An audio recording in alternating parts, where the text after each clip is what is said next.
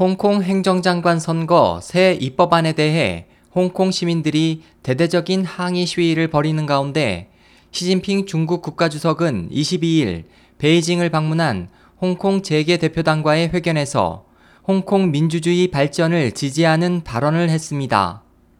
중국 정부계 언론들에 따르면 시 주석은 이날 회견에서 중앙정부의 홍콩에 대한 기본 방침과 정책은 변함없다면서 홍콩의 고도의 자치를 확약한 일국 양제와 홍콩 기본법을 견지할 것임을 거듭 강조했습니다.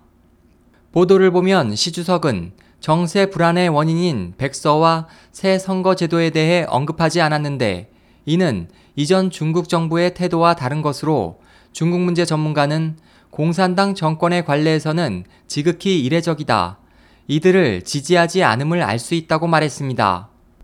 6월 초순부터 홍콩의 고도의 자치권에는 중앙정부의 승인이 필요하다는 내용으로 일국 양제의 정의를 변경한 홍콩 백서와 민주파 인사의 출마를 불가능하게 한 차기 홍콩 장관 선거 새 입법안 발표에 반발한 51만 명의 홍콩 시민들이 시위를 벌였고 대학생들이 수업 거부에 들어갔으며 10월 1일에는 금융과 센트럴 점령 시위도 예정된 가운데 민주파 단체들은 끝까지 싸울 것이라는 결연한 입장을 보이고 있습니다.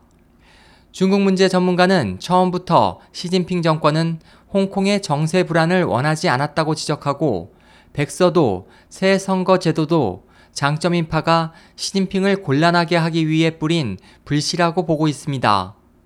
이번 시 주석의 발언은 홍콩 시민들의 불안을 다독이는 한편 장점 인파를 견제하기 위한 것으로 보입니다.